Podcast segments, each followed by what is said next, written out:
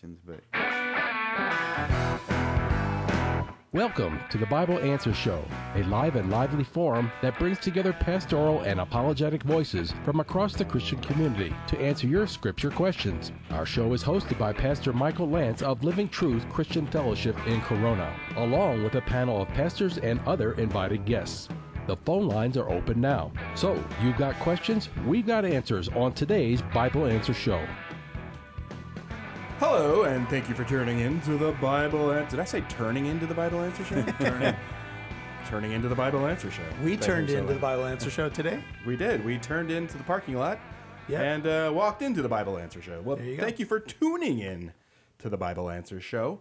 Uh, we're going to be taking your Bible questions live here, 1 800 227 5278. Starting out another week here, 1 800 227 5278. If you can swim to your phone in Southern California, give us a call, 1 800 227 5278. My name is Mike Massaro. I'll be picking up those calls and lobbing them over the wall to our panel here in the room, starting out with Pastor Coach Chris Van Hook. Uh, Joe Kelly wearing this uh, jacket, kind of looking like Indiana Jones today, and Senior Pastor Living Truth Christian Fellowship here in Corona, California, Pastor Michael Lance. Gentlemen. Hi, What are you Mike. doing? How you, switch, doing? you switch seats. Is that so you can reach over and backhand me if I? I, I'll have to poke you and tell you to, you know, cut it short, Joe. Yeah, or not to mention any football teams. Yeah. Sorry, Joe. Spoiler alert for anyone who missed the games over the weekend. Uh, anyway, uh, so if you've got a question, now's your uh, now's the chance to, to give us a call. Um, 1 800 227 5278.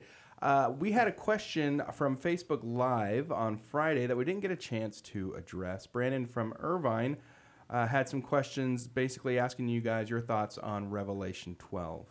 Anyone want to chime in on that? Go ahead, Coach. Start us off. Sure. Well, Revelation 12 is really one of the more interesting chapters in Revelation, and there's a lot of interesting chapters in Revelation. And basically, without being able to go through the whole thing, it would be great length um, to explain all of the um, symbolism and things that are in Revelation 12. But to understand this, it's a great chapter because it gives us a glimpse into what we might call an invisible war. And, you know, if, if we were able to see all the things that were going around us today spiritually, we would see a lot of similar things. We don't see all the spiritual warfare that goes on, but we get a glimpse here in Revelation 12 of what type of things do happen. And this is in the particular time period here. Um, it talks about, you know, a great and wondrous sign appeared in the heaven. And so we have to remember these are signs. Uh, like the way Skip Heitzig put it here. These are signs uh, of things. And he said, you know, we have to think of it as like when we see a road sign. He said, if you're driving home to California from Albuquerque and you see a road sign that says, uh, you know, California 50 miles, you don't go jump on that road sign and hug it because you're not in California yet. It's just a sign that this is where you're getting. So we got to kind of think of it that way. And he talks about, uh, and here are a lot of the questions that come up a woman clothed with the sun, moon uh, under her feet, and a crown of 12 stars on her head. Who is that? Well, there's been some debate over the years in the church, but it's really quite obvious if you just look at the symbolism that's used here and compare it to the Old Testament. Um, this particular woman is Israel. Um, if we go back, Pastor Michael uh, has been teaching us in Genesis um, for the past few months here, and we go back to Joseph's dream, and the same imagery is used there. I'd say she's pregnant and cried out in pain as she was about to give birth. Another sign appeared in heaven an enormous red dragon with seven heads, ten horns, and seven crowns. Now, we could just look at that imagery right away, and probably your first thought's going to be, well, that sounds like Satan, the, the red dragon, because if we read earlier in Revelation, uh, and, and we see the, the red there in the horse and the rider. But what's great about chapter 12, it just tells you right here that the great who the great dragon is. It's Satan. It tells you right in the chapter. And um, yeah, Well, I was just going to add, Coach, and I think you did a great job explaining that, that Revelation 12, 13, and 14 form a trilogy of thought. They're kind of like an interlude. And the interlude um, pauses in the book of Revelation or reflects back with this opening sign. I think it's the first of seven signs that follow. And what it really is about is the conflict of the ages. So if you want to take like a helicopter view of Revelation 12, 13, and 14, what you really see is an explanation of why we are where we are. And you could say both spiritually, religiously, if you want to put it that way, politically. Uh, for example, if you look at the uh, persecution that's happened to the woman over the centuries of time from Egypt to Assyria to Babylon to the Medo Persian Empire to Rome, uh, even in our most recent past, Nazi Germany, and now today, Israel being surrounded by many enemies. Um, I think what you have is Revelation 12 explaining this conflict, and it's really between the serpent and the seed of the woman, going all the way back to the the pre-evangel in uh, Genesis 3:15, and explaining this conflict of the ages and this woman who gives birth to this male child who will rule the nations. And Yeah. so, I think um, Revelation 12 is a great chapter to understand because I think it explains so much of why uh, things are happening in the world, Jewish persecution that, that occurs in the world or against Israel, but it also ex- explains, um, you know, what's behind the scenes of the problems. It it gives you the reason that these things happen, and I think it's an awesome chapter. It does, and isn't it isn't a great example also of, you know, when we read prophecy where we have to look. There's the there's the near far idea of prophecy where we look at prophecy that's been fulfilled, and it, and it also refers to something that's going to happen, you know, later down the road too. Here, and if you go down to verse 13 here, when the dragon saw he'd been hurled to earth, it talks about how that took place. Uh, he pursued the woman who had given birth to the male child. And that, as you just said, explains so much of the persecution of Israel. It's all satanically motivated because we he has continued to pursue Israel. Yes, coach, and, and we can see some time references here to three and a half years, a couple of different times mentioned, and you know we take Daniel's seventieth week as the last seven years, and we can see some interesting time references here that unfold in this trilogy of chapters, and I think it's it's a chapter that's very important to understand, and I think it will help you understand the big picture of the Bible as well. By the way, this is the Bible Answer Show, and we are on from 12 to 12:30 taking your questions about the Bible, the Christian faith, world religions, cults and the occult, a question that you have about how to apply a scripture or even understand something that you've looked at recently. And the number to call is 800-227-5278. All right, 1 800 227 5278. Guys, I got a question. Is Whitney Houston's The Greatest Love of All really the biggest lie to come out of the pit of hell in the 80s? She had a wonderful voice. She did. God rest her soul. But she, uh, but was she channeling Satan when she said, "Learning to love yourself is the greatest love of all"? Wow! I was wondering where he was going with that. Yeah, I, was don't too. I don't, know, all the words. song. I, I, you know, I know the song, and if I tried to sing it, I, I would brutalize it. But Mike, um, I'm kind of wondering why you brought that up. I heard the song the other day, and I'm like, Oh. "This is blasphemous." Well, well, it's it's a world philosophy, and and here's what it is: the the the world's philosophy is if you love yourself enough, then um, you'll be able to love others the way you should. Now, look, some people are really hard on, them, on themselves, and they have a poor self image, and we're not going to deny that. But you know, there's an old saying: if you ever want to know the one you love the most, if you're ever in a group photo and uh, it's handed to you, the person that you look for in that photo first is the one that you love the most. And look, our problem, Mike, and I think this is where you kind of threw us this pitch. Our problem is not that we don't love ourselves, it's that we love ourselves too much. Even when we're beating ourselves up, it's because we're concerned about how we look or how we present ourselves. And so the Bible says we're to love God and others. And when we do that, then the um, the other things fall into place. So let's just be clear. And I don't think this should shock anybody who has any knowledge of the Bible. The Bible says the two greatest commands are to love God with all your heart, soul, mind, and strength, and to love your neighbor as yourself.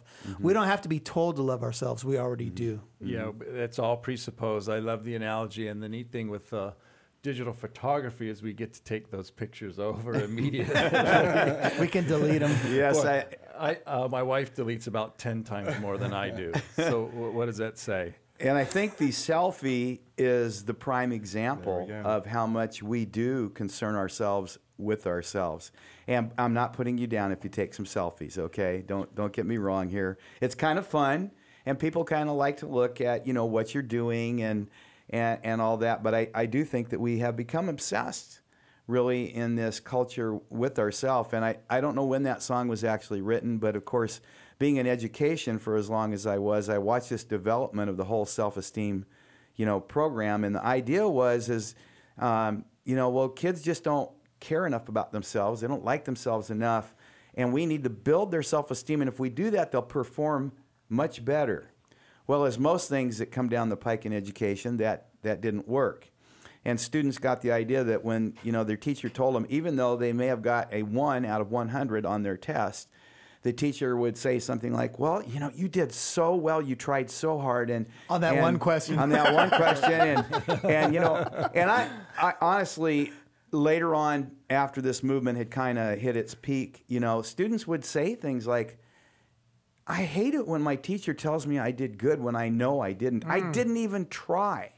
They they see through the phoniness. So, you know, obviously that whole um, Yeah. idea didn't really work. N- You know, I don't think anybody enjoys false praise. Right. You know, if someone's trying to butter you up and you know that you just fell flat on your face, it doesn't help. Uh, 800 227 5278. I want to give a shout out to our Facebook friends who uh, went on to Facebook over the last few days, and we had, I think, a, close to 600 We're close to views 600, yeah. of mm-hmm. the Facebook Friday on the Bible Answer Show.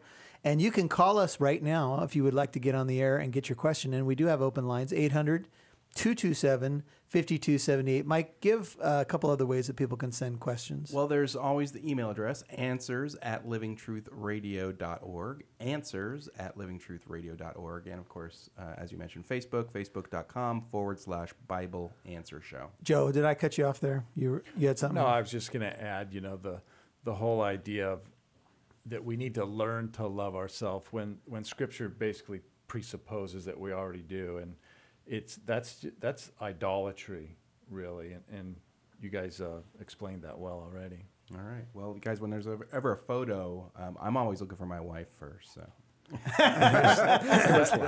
I was going to say the very same thing. And for you radio listeners out there, uh, Mike's wife looks very much like my wife because uh, that's look- her daughter. and uh, look very and, much and he, uh, he actually, folks, he wasn't kidding. We're both like that. When we see a group pho- photo, that is the first person that we look for is our beautiful brides because they're very photogenic. I'd call right now and challenge that if you're a, a listener right now. uh, maybe that's what Richard's going to do. Richard from Fullerton, you're on with the Bible Answer Show. Hi, good afternoon. Hey, I have a childlike question for you guys. I was hoping you could help me answer. Um, when we pray to God, um, we can do it silently, and He hears us, and He can read our minds. I'm comfortable with that. But I'm really curious about is can Satan, can the devil read our mind? Can do you know what I'm getting at? Because I Yeah. um, I never could really get my mind around that, and I hope he can't. But I don't want to put words in your mouth. Sure, Richard. Well, you know, um, there would have to be some attributes that he would possess that would allow him to do such a thing. And, uh, you know, when you're talking about the Lord and the Lord knowing somebody's thoughts, which interestingly enough, many times in Jesus' ministry, where he has insight into what people are thinking, and even some of the uh, accounts say he knew their thoughts. So, uh, to know someone's thoughts is the prerogative of God. Uh, no one knows a man's thoughts except the man, but God knows uh, a person's thoughts as well. It's a prerogative of deity. So let's just talk about who the devil is. He's a fallen angel from what we understand in Scripture. Um, he's not omnipresent, he's not omniscient. Um, so he would not have the attributes to know one's thoughts. So, you know, just looking at who he is, um, that's God's prerogative, and it doesn't belong to Satan. Yeah, we get asked that question quite a bit by people that are struggling with, you know, different issues and they believe that Satan actually can know their thoughts. We have no indication in scripture whatsoever that Satan can know your thoughts other than this, and this is what's important to know. You're dealing with a very powerful being who's been around for a long, long time. So he understands people and how they think and how they react. And I think, you know, you, you probably know some other people in your life that you wonder sometimes, do, how does this guy always kind of know what I'm thinking? Well, probably because they've been around you enough to know your patterns of thought and the way you respond and react to things. Would you agree with that, Joe? I agree 100%. You know, um, not only can he not read our or understand our thoughts, uh, he, as a believer, he also cannot possess us. And I think that's a concern some people have too, in, in the sense that by possession, he would have the ability to force our action. Mm-hmm. He cannot force our action at all, but he is a, and it's not just he, it's Satan and the one third of angelic Yeah, beings he's that not- were cast he's out. not omnipresent. So there's plenty of them. I don't know how many that is, but there are plenty of them. And he knows human nature so well. And what he also knows is things that we have done. So he knows our weaknesses. Hmm. He knows our struggles, and my struggles aren't what somebody else's struggles are. So You brought up something important, A word you said patterns. And there's two times that I can think of in Ephesians 6 and 2 Corinthians 2, I think it's verse 11, where we're not to be ignorant of his schemes or we're to take our stand against the schemes of the devil. That has the idea of a pattern of approach that he has or a method. The actual Greek word is methodia. He has methods, and we, we're not to be ignorant of his methods. Now, someone, I, I want to throw a curveball at us for a second. Someone might say, you know, sometimes you're sitting there and you're like, where did that thought come from, right? And you're like, you're, you're in some setting where a thought comes out of left field and you're like, maybe that was Satan planting a thought. Look, I think he could whisper a temptation or set up a scenario where a temptation could come our way. But if a thought comes into our mind, I would argue that that's just really the flesh. And sometimes we have a flashback of something we sowed to in the past or you know just something comes up and look our our flesh is a tricky thing. So I wouldn't sit there and think oh the devil's got into my mind. I think it's more just you know a lot of it is the flesh. Yeah, Pastor Michael, if we were going to compare Satan to anyone in the Bible, wouldn't it be best to look at him as um, a comparison to Michael, uh, the archangel? Because again, we know that Satan does, as as Joe said, he's over a lot of uh, demons. And, and in fact, when people say all the time, well, Satan did this to me, I like to say to them, you know, I think he probably saves himself for like the Franklin Grahams and the, the Greg Lauries and people like that. He's sending his underlings for most of us um, here, but but he he does have great power. In fact, um, there's a, a case in the Bible where it says that he kind of um, resisted something that was supposed to happen for what was it 40 45 days um, Yeah, in a- the book of Daniel. in the book of Daniel. And so, so we know he does have great power. Power, I think, considerably similar to uh, Michael the archangel, because that is what Satan was. He was a created being, angelic being. Uh, so whenever we try to say, you know, or think of him as the opposite of God, we do ourselves a, a disservice. That's a great point because we don't want to make the mistake of thinking that Satan is rogue and has this rogue ability to thwart anything God has set out to accomplish. Yeah. He does not have any powers that are are contrary to uh, God uh, fulfilling his uh, his plan. I think we put it, Joe, in the past that he is on a leash, as we can see in the book of Job, and God does allow sometimes, you know, Satan to uh, to go, you know, into places and and do things towards his ultimate ends. But we also, on the flip side, and I just want to pause here. This is the Bible Answer Show. If you want to call right now, we have a few open lines. Call just like Richard did and get your question in 800 227 5278. We're not to take him lightly. I said that really quick 800 227 5278. We are not to take him lightly. And so while it's true that we're we're to not overdo this on spiritual warfare, and I see people on both ends, right? There's some people who never even consider spiritual warfare or the enemy, and there's some people that seem to live in this world where it's unhealthy. We have to have a, a biblical balance, but we're not to take him lightly either because uh, he is on the prowl. 1 Peter 5 8. And w- I would add one last thing. He does have the ability to engage in the material realm. In other words, he can manipulate uh, physical things.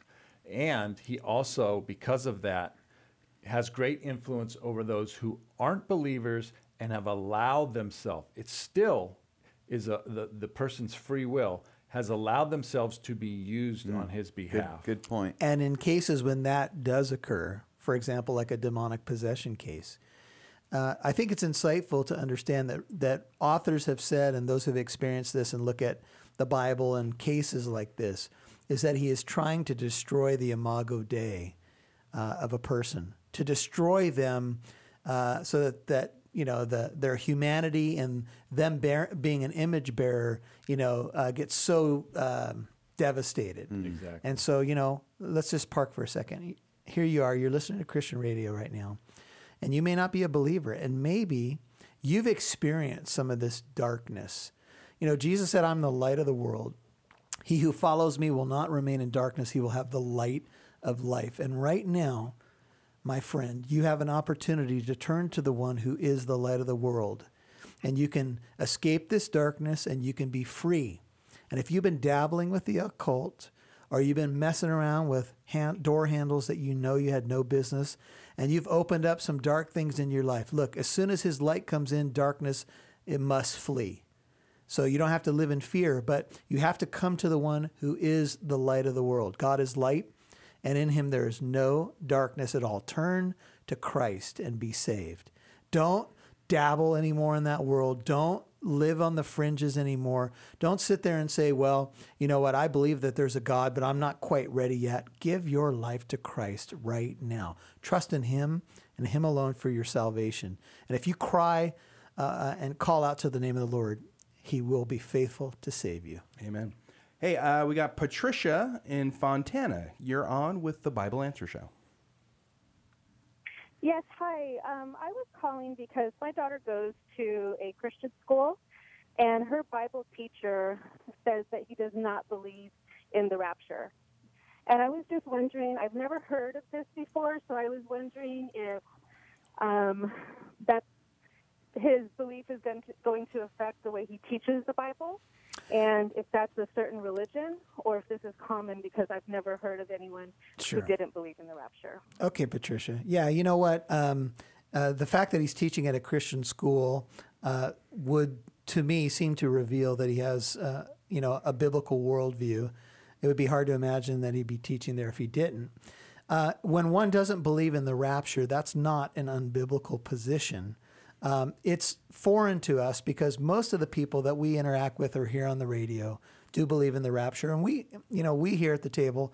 I, I could ask Joe the question, but uh, we here at the table obviously believe in a rapture, and uh, we we have a debate uh, within this group even on the timing of the rapture. But um, there there are bre- brethren within what we would call the Orthodox faith that don't hold to a rapture. Could you take take well, it from I, there? I wouldn't be all that concerned, especially if you're uh, pleased with the school and you're familiar with their statement of faith and you know the principle, or uh, you know you, you know you know what the school's all about. I'm not sure why that topic was brought up, and you know his intentions in revealing that. If it was just to make waves, then I, I would have a problem with what the intention was. So without a uh, without somebody laying out their theology and explaining why, and you know, just from my own studies, I would say that he is equating what the passage out of First Thessalonians four with the timing of uh, Christ's second advent, with his uh, second coming. And Joe, you hit on something important. If that teacher were to deny the second coming, then we'd have real Oh, issues. well, then we'd have obviously, big issues, yeah. But um, typically, I think a person would fall into a camp here where they believe in a second coming where everything is wrapped up. I will say this though, Patricia, I think it will impact the way he teaches the Bible. Go ahead, Coach. Yeah, I, I, I wanted to say that as well. It will impact your view. There, there are a couple of positions, um, Patricia, you could go look up and get information on amillennialism or postmillennialism uh, and check those out. And they may believe that, you know, that we're already, um, in, so there are people that believe that we are in the millennial period right now. I always have a hard time with that, with what's going on in our world. But how it affects them is this is that rather than just be concerned about preaching the gospel uh, and helping people to get to come to salvation, they believe that they're building the kingdom of heaven on earth right now. And so that's a big difference where those of us who believe that there will be a rapture, whether you believe the rapture is a separate event um, from the second coming or two parts to one event, or whether you believe it's all part of one, we would all agree that we're preaching the gospel right now in preparation for that time to come and trying to reach as many people um, in, in terms of salvation as we can. If you don't have that position, you believe that you know that's not going to take place. Then your purpose is let's do let's do good works on this earth. Let's see if we can solve issues like world hunger and and these kinds of things. Uh, that becomes a higher priority than leading people to Christ. And so I think it would affect you in that way. And Patricia, I think a, a simple resolution here, just, you know, this is something that I would do is just email that teacher and I don't think he'll hesitate to tell you what his view is and just say, "Hey, you know, I'm curious. My my child came home, expressed that this is your view. Help me understand it and can you give me a paragraph or two on what you hold?" And uh, I think, you know, if he and, and I think he'll be happy to respond to you and I'm sure he'll be happy Yeah, to and then out call back. yeah, and we'll see what he believes. But you know, I don't think it's like an emergency from what I've heard you describe. But I, I would f- try to find out exactly what he holds to, just to make sure it's not some fringe view. But him being a teacher in a Christian school, it's probably unlikely that it is. Okay, Mike. Well, it looks like we're uh, wrapping up the show, guys. We are down to the last 30 seconds. Anybody? Oh, 30 close Yeah, seconds. just, just real quickly on the subject that we talked about earlier, and of course, beginning in Revelation 12, there's a great book written by Donald Grey Barnhouse, a great Presbyterian preacher of old. It's called The Invisible War, and it's a fantastic book. I really recommend uh, anybody that's interested in that topic to get that book. There's also a book called Suit Up Putting on the Full Armor of God. Give you a little bit more insight. If you want to search Amazon under my name, Pastor Michael Lance, Suit Up Putting on the Full Armor of God. A little bit more about the spiritual battle and the flesh and temptation. Hey, uh, we would like you to do some things for us uh, because we're going to be telling you about some shifts and changes going on with the Bible Answer Show. One of the best things that you can do is like us on Facebook. And what else, Mike? Uh, I, that that's pretty much it. Go to the Facebook page and then click like. Keep an eye out for when we do our live shows on Facebook. So, Which will be Fridays from 12 to 1 in the next several weeks. yeah, all right. So, hey, the Bible Answer Show is produced by Shane Lance and Cameron Thomas. Special thanks to Joel for screening our calls back in the studio. Thanks to all our callers today. Thanks you guys for coming in and answering questions. And we'll catch you tomorrow on the Bible Answer Show.